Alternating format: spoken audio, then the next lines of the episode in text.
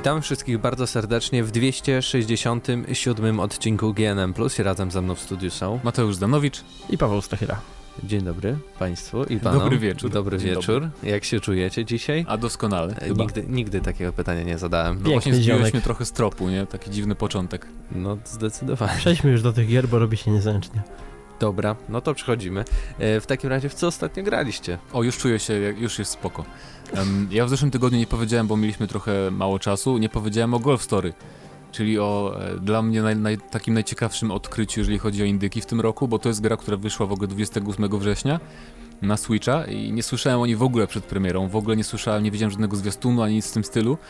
Um, więc, więc to, to było dziwne, ale zobaczyłem, że na jednym forum tam ludzie zachw- zachwalali, na Twitterze też paru posiadaczy Switcha mówiło, że super gra, potem zobaczyłem, jest jedna, jedna recenzja była w ogóle, tylko Game Informer dał dziewięć z kawałkiem, no to mówię kupię, nie? Ku- i kupiłem tak trochę w ciemno.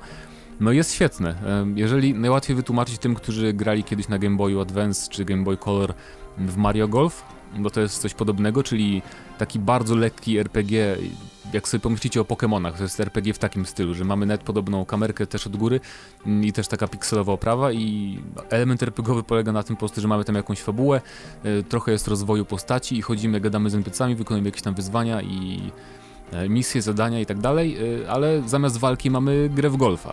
Przy czym to jest taka gra w golfa bardzo arcade'owa oczywiście, więc to nie jest jakiś tam symulator, ale na początku zaczyna się dosyć, dosyć standardowo, bo w ogóle jesteśmy takim typkiem, który chce sobie tam no, być mistrzem i zaczynamy na jakimś tam jednym kursie, korcie golfowym i są w miarę takie normalne, powiedziałbym, dołki, ale później kolejne lokacje na przykład odbijamy od skorup, y, piłkę od skorup żółwi, które się, które się tam wynurzają z wody, żeby trafiać i są różne takie strasznie zakręcone rzeczy ogólnie, więc to nie jest typowy golf i to jest bardzo fajne. I ogólnie to jest tak wciągające, że nie mogę przestać grać. No, chyba tyle czasu spędziłem, że tak powiem, w jednej sesji przy Switchu w Zeldzie. To jest chyba jedyna taka gra, która mi tyle czasu pochłania teraz. Indyk. I, i to jest też idealna gra na, na handheldową formę tego. Bo ogólnie ja mam tak, nie wiem czemu. Jeżeli, jeżeli mieliście jakieś handheldy kiedyś, to powiedzcie, czy też tak mieliście. Ale na przykład, jeżeli są jakieś gry takie właśnie pikselowe, to dziwnie mi się w nie gra jakoś na dużym ekranie. A jak sobie biorę właśnie gdzieś tam, nawet do innego pokoju po prostu, tylko na, na przynoś- przynośnej formie, to od razu jakoś potrafię się bardziej wciągnąć i nie wiem od czego to zależy, ale, ale tak właśnie przypomniało mi o tym właśnie Golf Story, bo potrafię dwie trzy godziny przesiedzieć właśnie z, z handheldem w ręku. I... Może sobie tak przypominasz, że kieiedyś grałeś na Game Boyu i było tak fajnie. Ale właśnie ja nie, nie, nie, nie grałem A, za dużo w te stare... nie miałeś Game Boya. Miałem Game Boya, ale jakby nie byłem wtedy wciągnięty za bardzo w te... wszystkie nintendowe produkcje, ale w każdym razie jeżeli będziecie mieć Switcha w tym roku, bo Mario wychodzi, pewnie trochę osób kupi, to Golf Story obczajcie, bo kosztuje tylko sześćdziesiąt złotych, a naprawdę e, masa kontentu na kilkanaście godzin co najmniej, więc polecam. Oprócz tego grałeś jeszcze w The Evil Within. Tak, The Evil Within dwa, e, sequel bardzo udany moim zdaniem, trochę się bałem, bo to miało być takie bardziej otwarte, ale co się okazuje, że tak naprawdę tych otwartych lokacji jest tak akurat, bo mamy, na początku trafiamy w trzecim rozdziale, tak po prologu powiedzmy, do takiej dużej lokacji, ale ona i tak jest stosunkowo mała, no, to nie jest otwarty świat, świat w żadnym stopniu, tylko to jest taka jedna dzielnica, mała miasta um, i to jest taka fajna odskocznia, ta otwartość od tych takich momentów, kiedy mamy bardziej taki liniowy horror w stylu pierwszej części um, i to jest też fajne z tym otwartym światem, znaczy... Mówię otwarty świat, to nie jest open world, nie chcę tutaj mylić nikogo, ale w tej otwartej lokacji sobie eksplorujemy, na przykład wchodzisz do domków, w których nie jest związany z żadną misją w ogóle, podnosisz znajdźkę i się okazuje, że to ci zaczyna jakieś tam w ogóle poboczną mini misję, gdzie jakaś zjawa się pojawia i musisz jej unikać, w ogóle cię teleportuje do jakiegoś szpitala, więc są takie fajne rzeczy do odnalezienia, a potem po tym otwartym świecie, po tej otwartej lokacji trafiasz do takiej właśnie, do korytarzowych podziemi, żeby przejść do innej lokacji i to wszystko jest takie bardzo... Bardzo fajnie, bo jest różnorodność dzięki temu i sterowanie jest lepsze, walka jest przyjemniejsza niż w pierwszej części i ogólnie no wszystko mi się podoba w tej grze tak naprawdę, poza tym, że czasem jak celujemy i przeciwnicy są już blisko nas, jak ktoś do nas, na nas biegnie, jakiś zombiak, to mimo, że celujemy na przykład w niego, to w ogóle nie trafiamy. Nie wiem co jest z tym, to jest jakiś błąd, bug czy coś, ale trochę im to nie wyszło i to jest czasem, czasem irytujące, no bo jednak amunicja jest bardzo ważna w tej grze. Może to taka symulacja, że mimo, że próbujesz pocelować, to i tak znaczy, nie trafiasz. Podejrzewam, że jakby tak patrzeć naprawdę, gdzie ten pistolet celuje, to faktycznie by nie trafiało, ale nasz celownik wskazuje, że niby mamy trafić i to jest takie, takie mylące mm-hmm. momentami. W ten sposób. No, ale ogólnie jest, jest bardzo przyjemne i jest też mniej straszne niż jedynka, jest trochę prostsze niż pierwsza część, więc nawet jeżeli was zniechęciła pierwsza część, to polecam śmiało, żebyście spróbowali, bo jest fantastyczne. Jak zacząłeś mówić od tego, że się bałeś, to miałem wrażenie, że może jest troszeczkę straszniejsza. Nie, nie, nie, nie, nie. nie. Znaczy to nawet jedynka nie była straszna, to było zawsze takie nie. bardziej makabryczne w stylu mm-hmm. takich Resident, Resident Evil, tego czwórki i tak dalej. Też nie był straszny Resident cztery, ale był po prostu taki momentami, że no, jakieś tam straszne obrazy takie, no, brutalne, że tak powiem.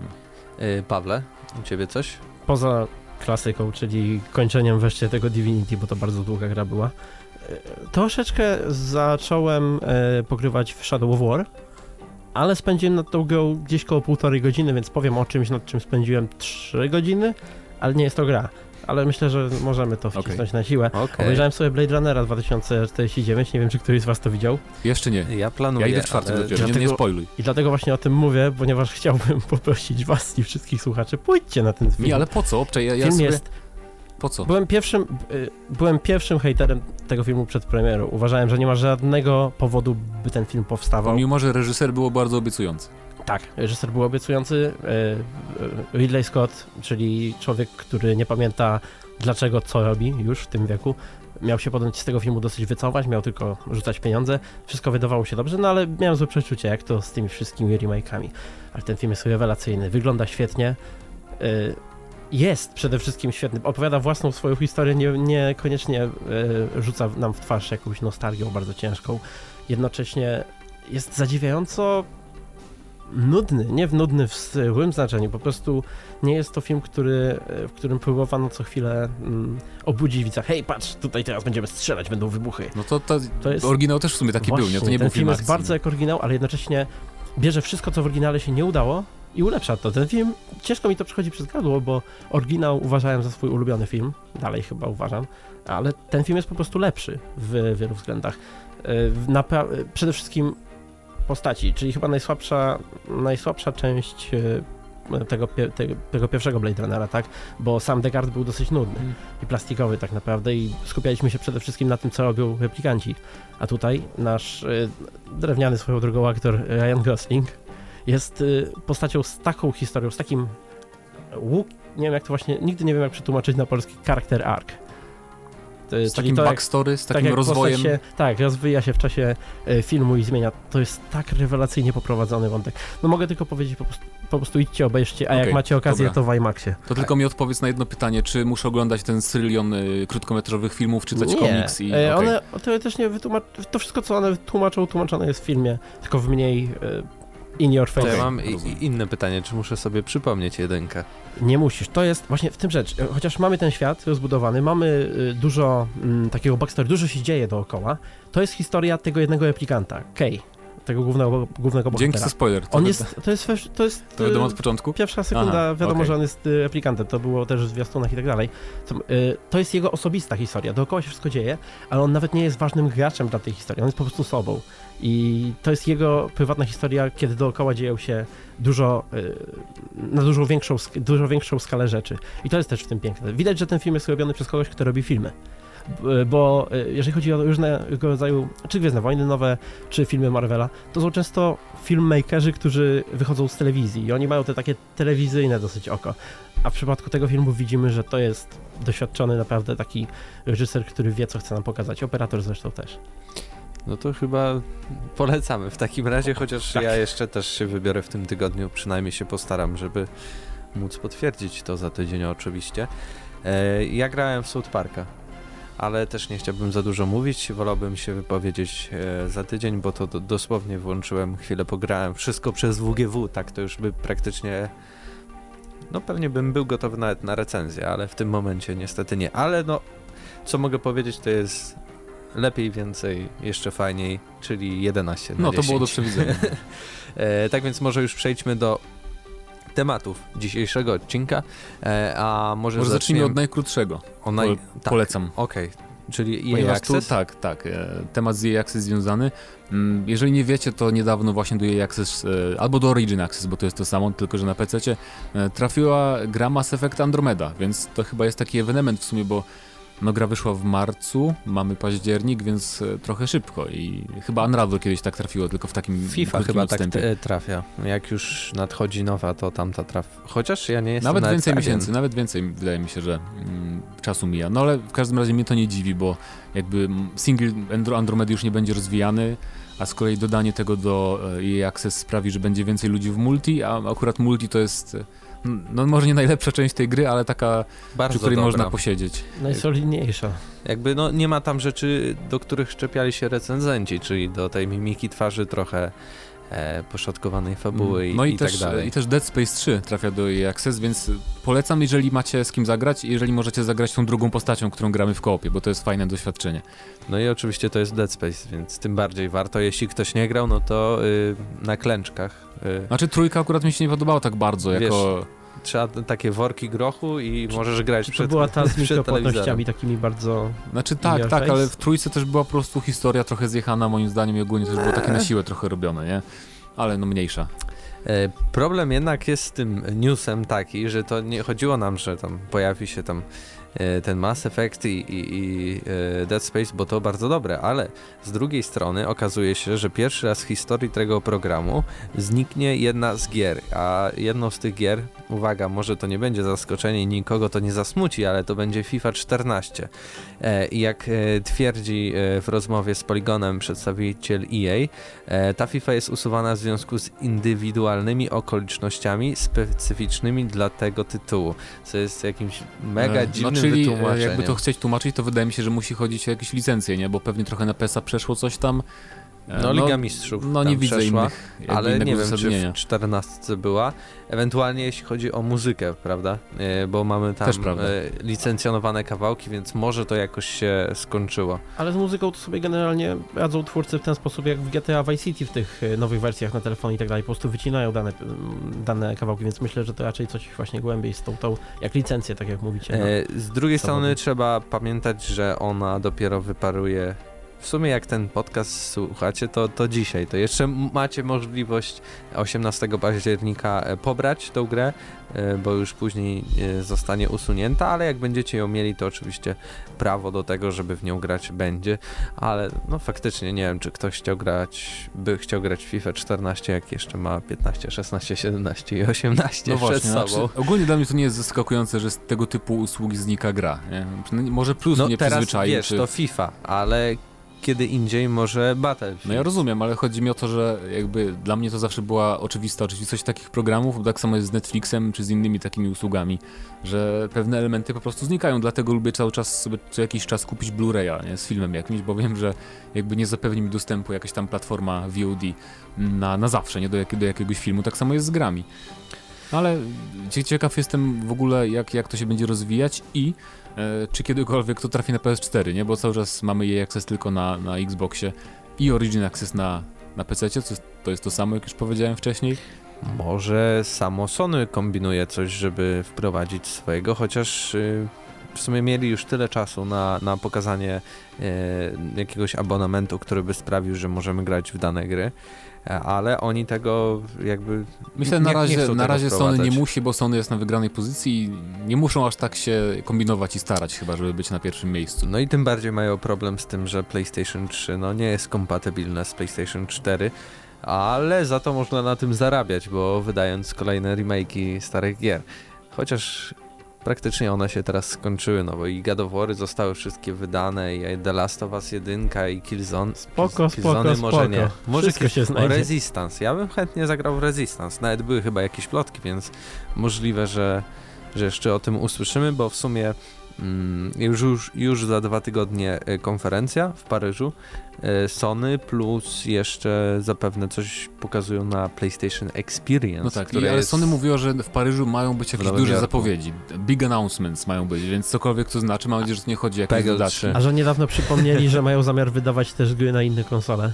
Wszystkie inne konsole, łącznie z ale to dziwne, Xboxem. Bo... wiesz, ale tu chodzi o jakieś mniejsze gry i to ma być Sony Music, music czyli jakieś indyki. Sony, Sony Music, dobra. Zaznaczyli też, że chodzi o mniejsze gierki, więc no. Ale wiesz, dziwne, że Sony Music będzie wydawać gry. To jest coś... Bo to jest, pewnie, to jest pewnie jakby taki ich nowy dział do Eksperymentowania. Do eksperymentowania i wydawania mniejszych gier. Chyba o to też chodzi, no ale mniejsze o to. Tak więc czekam na wasze komentarze, a my przejdziemy teraz do następnego tematu związanego z lootboxami.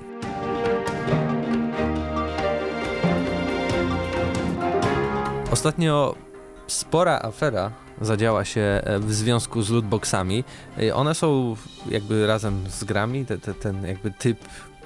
I tutaj właśnie dochodzi hazardu, pojawił się już jakiś czas temu w grach wideo, przede wszystkim ja kojarzę to z Counter-Strike'em głównie i z grami free to play stricte, ale teraz pojawił się między innymi na przykład w Śródziemiu Cień Wojny, co już jest dużym tytułem triple A, nastawiony na fabułę, nie ma tutaj jakiegoś takiego aspektu online w tym wszystkim za bardzo i tak bardzo duża afera się z tego zrobiła, bo tutaj pamiętam też Jim Sterling chyba nazywał lootboxy takim hazardem, że... No tak, bo to jest po części, to, tam były oficjalne definicje, PEGI powiedziało, że, że to nie jest hazard, bo zawsze coś wygrywamy, nie? Ale jak otrzymujesz jakiś przedmiot, który jest totalnie do dupy, to jakby to przegrywasz, nie? Tylko oczywiście coś tam z tego wypada, to nie jest tak jak w maszynie, jakiejś tam w kasynie, że nie wypada ci żaden pieniążek, nawet złotóweczki nie dostajesz tam za pociągnięcie wajchą, więc... Ale mimo wszystko to i tak jest jakaś forma, to na pewno uzależnia, tak powiem, nie? No na pewno. Jak ktoś już sobie kupi yy, jakąś tam paczkę właśnie kart na przykład w Hearthstone'ie i otwiera i nie wypadła mu ta karta, na której mu zależało, no to sobie myśli, no, no kupię jeszcze, na, na pewno wypadnie w następnym, nie? I to, tak to działa i... To dokładnie tak jak w hazardzie i ja tak miałem ze skinami, ja tak miałem ze skinami w Overwatch, nie? Chociaż ja nie jestem raczej fanem takich lootboxów, ale się załamałem w pewnym momencie i tak się trochę dałem wciągnąć i wydałem chyba tam z pięćdziesiąt złotych Na, na skrzynki dodatkowe. Szczególnie, że to bywa tak z tą walutą kupowaną e, w takich grach, za którą się później kupuje dopiero takie skrzyneczki, że często e, próg e, samego e, minimalnego zakupu, jeżeli chodzi o ilość takich monet, często e, mi, rozmija się z ceną e, naj, nawet najtańszego e, produktu w sklepie i dlatego musimy czasami kupować albo dwa zestawy, albo więcej. E, potem na przykład otwieramy i brakuje nam tylko powiedzmy za dwa złote tych no tak, monet, tak, to, to, to dokupujemy robione. Za pięć złotych, tak, tak. Bo przecież to jest minimum i tak dalej, i no, tak dalej. Dlatego, dlatego mnie zawsze śmieszą wypowiedzi wydawców, którzy mówią, że a to jest taki skrót, my to tylko po to robimy, żeby tam graczy, którzy nie mają czasu, żeby sobie kupili, a tak naprawdę to jest przecież ewidentnie perfidnie zaprojektowane tak, żebyś e, wydawał więcej pieniędzy, bo tak jak mówiłeś, na przykład w Destiny, e, jak chcesz sobie kupić takie no, skrzynki powiedzmy z kosmetycznymi przedmiotami, to e, kiedy kupisz jedną, to tak naprawdę wystarczy, że dopłacisz tam no, jakąś minimalną sumkę groszy i możesz już kupić dwie w tym i to ci się bardziej opłaca i po prostu to jest tak nakręcane, żebyś kupował tego więcej.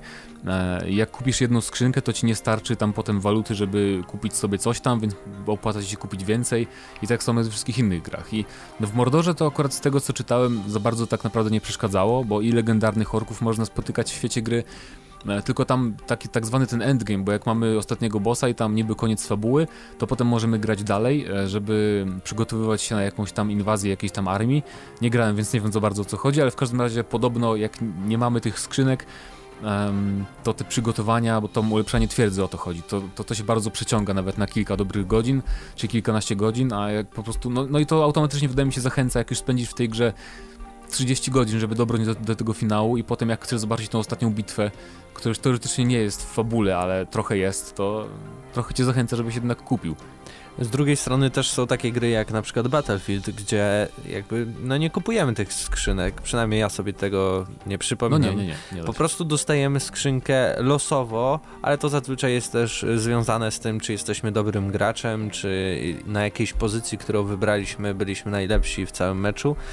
I tam mamy po prostu skrzynkę i losujemy kosmetyczną rzecz i tyle. Nie możemy tego sprzedawać, oddawać czy coś. Mhm. Czasem się nam trafiają, ale to nic tak naprawdę w tej grze nie daje. Takie coś jestem w stanie akceptować, ale skrzynki, za które już naprawdę płacimy yy, walutą no, twardą, czyli naszymi pieniędzmi, no to już ja bym po- mógł zaryzykować, mm. że to jest hazard, bo to jest tak jak właśnie się idzie na jednorę- jednorękiego bandytę, czy na jakąś maszynę, gdzie wrzucamy pięć złotych i losujemy, ach nie udało się, a to jeszcze no mam tak, piątaka ale... wrzucę, a i może wyleci Ja coś. Też powiem, że ja kiedyś nie miałem nic przeciwko na przykład właśnie skrzynkom w Overwatchu, nie, bo to też było takie, że tam bo były tylko kosmetyki.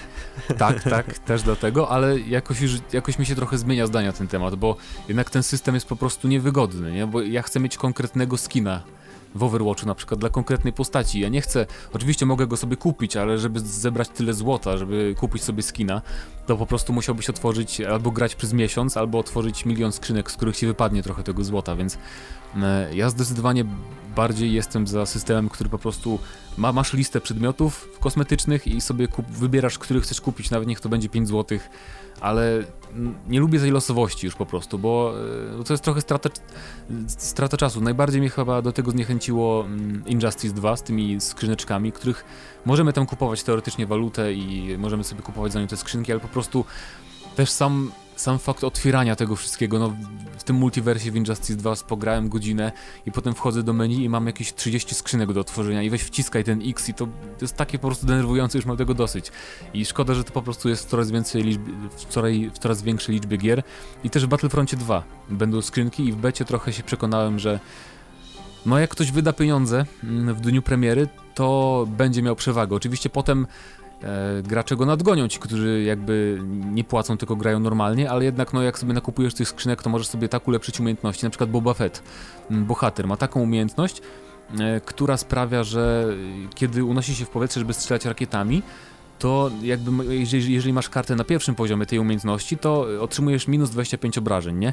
A jak masz tą samą kartę na czwartym poziomie, to już nie otrzymujesz w ogóle obrażeń, jak jesteś w powietrzu. Więc to jest moim zdaniem trochę takie już, no, no to już srogo O P, nie? W pewnych sytuacjach. Mo- mocno I... wpływa. Dodatkowo, no właśnie. Dodatkowo tak naprawdę, bo my tutaj mówimy też o tych bardziej e, kosmetycznych sprawach, ale są gry, które, no właśnie tak jak wspomnieliście, C S Go, który w tym momencie tak naprawdę jest maszyną do hazardu, to jest takie Las Vegas The Game, w którym y, często ci y, coraz popular- co popularniejsi tam youtuberzy czy inni y, no tworzą tylko filmy oni, tak, o tym, to są że filmy o otwieraniu paczek. Co paczek. Więcej, były już y, afery przecież związane z tym, że y, gracze tworzyli lub, y, y, lub byli jednymi z, jednymi z twórców y, portali, które... No sklepu ze skrzynkami. Tak, sklepu ze skrzynkami, a później, a później otwierali te, te skrzynki, twierdząc, że losowo sobie wygrywali. No trochę skomplikowane, to nie chcemy teraz w to wchodzić, ale generalnie to było płynne koło, gdzie po prostu zarabiali, oszukując swoich widzów,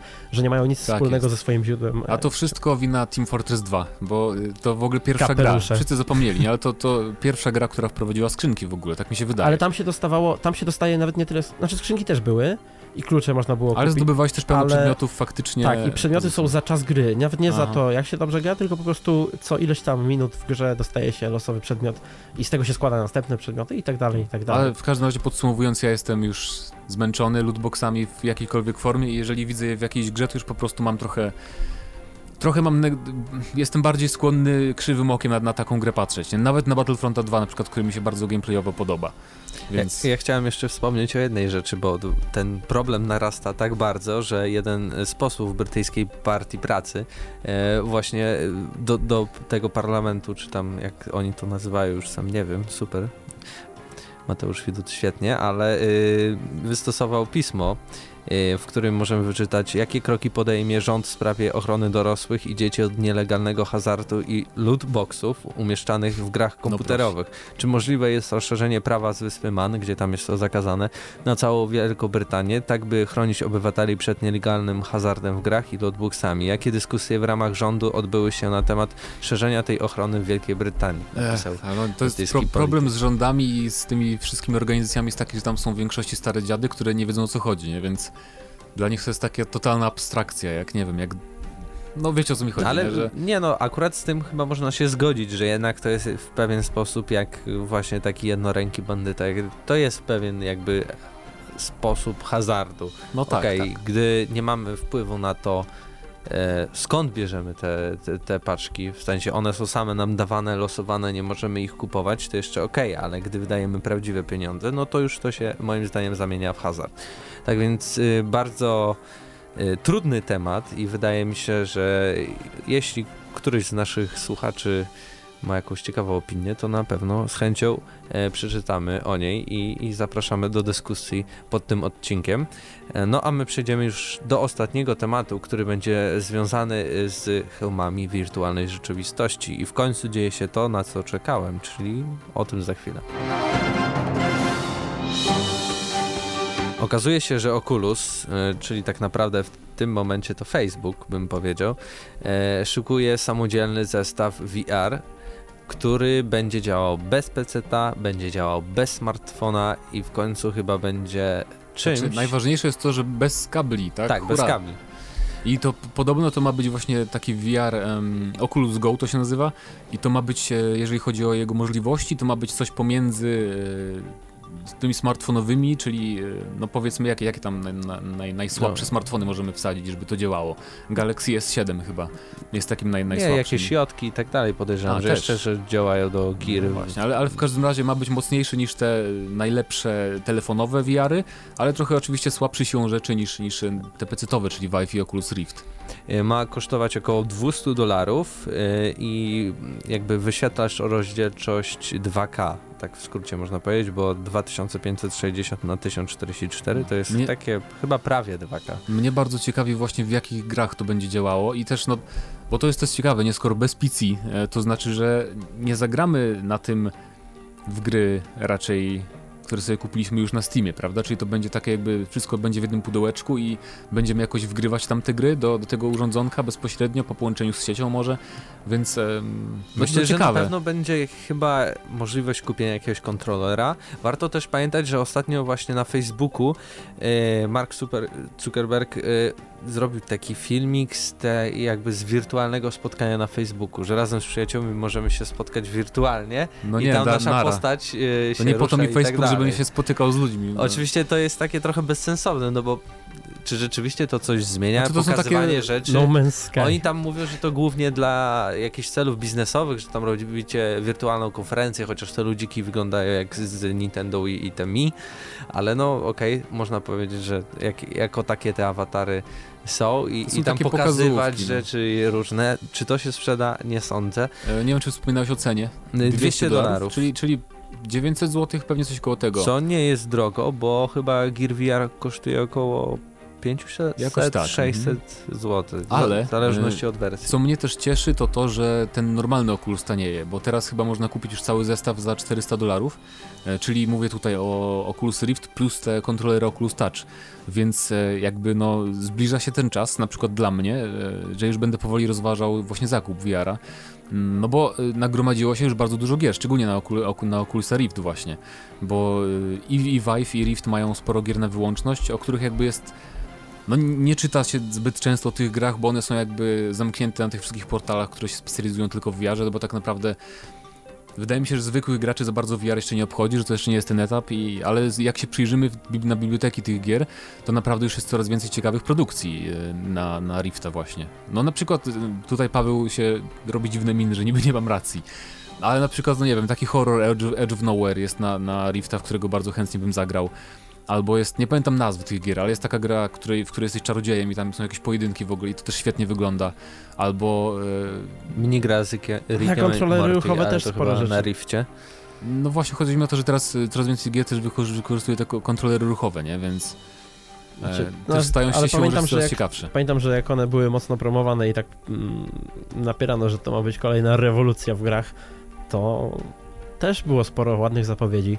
Podobnie zresztą było niedawno z, z tymi właśnie kontrolerami mm, V R, tak? No bo tak na dobrą sprawę to tak rok temu, dwa lata temu to przecież bardzo był duży szum, rok temu chyba jakoś, bardzo duży był szum o to, że to jest już taka przyszłość, przyszłość, że teraz już na sto procent ten rok to jest rok V R-a. I znaczy nie wiem, czy ten rok, ale myślę, że to kiedyś coś będzie bardziej rozwijać, nie? Bo skoro już... Znaczy tak, myślę, że jak zmniejszenie lata... ceny to jest pierwszy dobry no krok właśnie, na pewno, no bo cena to chyba jest największa bariera w tym momencie, bo nawet jeżeli wychodzi, tak jak mówisz, sporo jakichś tytułów, yy, nawet nie, ty- nie, tylko, nie tylko remake'ów gier Bethesdy, ale też yy, tytułów dedykowanych dla, dla V R-a, wciąż brakuje tutaj, jest ta bariera, taka wielki mur złożony z dolarów, bo te, ten sprzęt jest po prostu drogi, tak, dla przeciętnego użytkownika, szczególnie, że często trzeba mieć właśnie mocnego, mocnego peceta, żeby mm. to e, poprzeć się jakimiś tutaj argumentami, tak, natomiast no, jeżeli to ma być samodzielne i za dwieście dolarów, ja myślę, że no na pewno w tym nie pogramy w tej rozdzielczości, która tam była, bo to było, to było więcej niż e, dwa K, to było tam już blisko trzy, natomiast e, myślę, że to raczej będzie taki sprzęt pokazowy, tutaj możemy sobie film, yy, znaczy film. Właśnie to będzie dobra maszyna do filmów, filmy, nie? Będzie, tak. Bo możemy, są takie, takie aplikacje, że sobie robimy salę kinową niby i na przykład oglądamy niby w kinie. I może do jakichś w niskiej rozdzielczości, ale takich yy, dem technologicznych bardziej tutaj. No, no to jest taki sprzęt, żeby zapoznać... No i walking simy, tam no tak. wycieczki sobie jesteśmy, nie wiem, w Czarnobylu czy gdzieś, więc tak. No teraz, sprawa. teraz coraz bardziej popularne te, te takie. No myślę, że tym bardziej, że do jakichś takich instytucji pozarządowych albo jakichś muzeów taki oddzielny jakby headset, który nie potrzebuje kabli, tylko nam dają na wejściu, macie, nakładacie. To też prawda. Tu symulatory chodzenia mogą się odnaleźć wreszcie.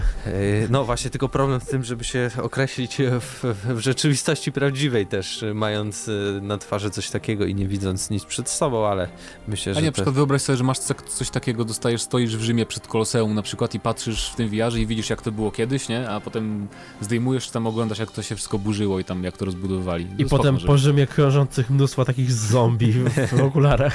No, cóż, yy, taka siła przyszłość na, na, nas czeka niestety.